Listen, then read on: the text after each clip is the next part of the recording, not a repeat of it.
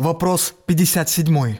Какие есть различия между предлагаемой системой и марксизмом, помимо использования технологий?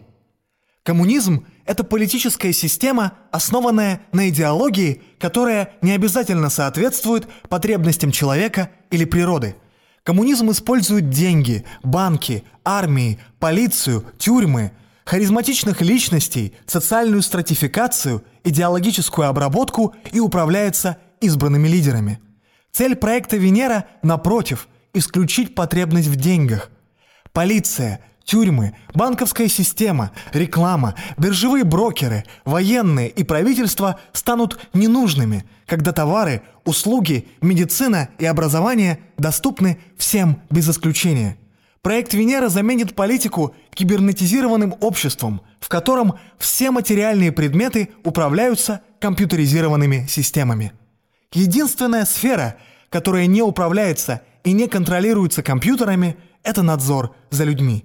Это абсолютно излишнее и считается социально враждебным.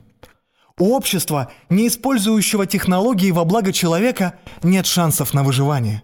У коммунизма нет программы по осуществлению своих идеалов, и наряду с капитализмом, фашизмом и социализмом он останется в истории как неудавшийся социальный эксперимент.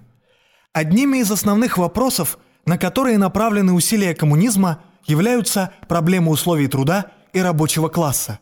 С другой стороны, проект Венера направляет основные усилия на создание производства с минимальным человеческим трудом, а впоследствии и без него, предоставляя людям все преимущества процветающего высокоэнергетичного общества. Мы не хотим создавать общество, в котором люди только наслаждаются досугом. Наоборот, людям будут предоставлены неограниченные возможности исследования, созидания, соучастия и познания.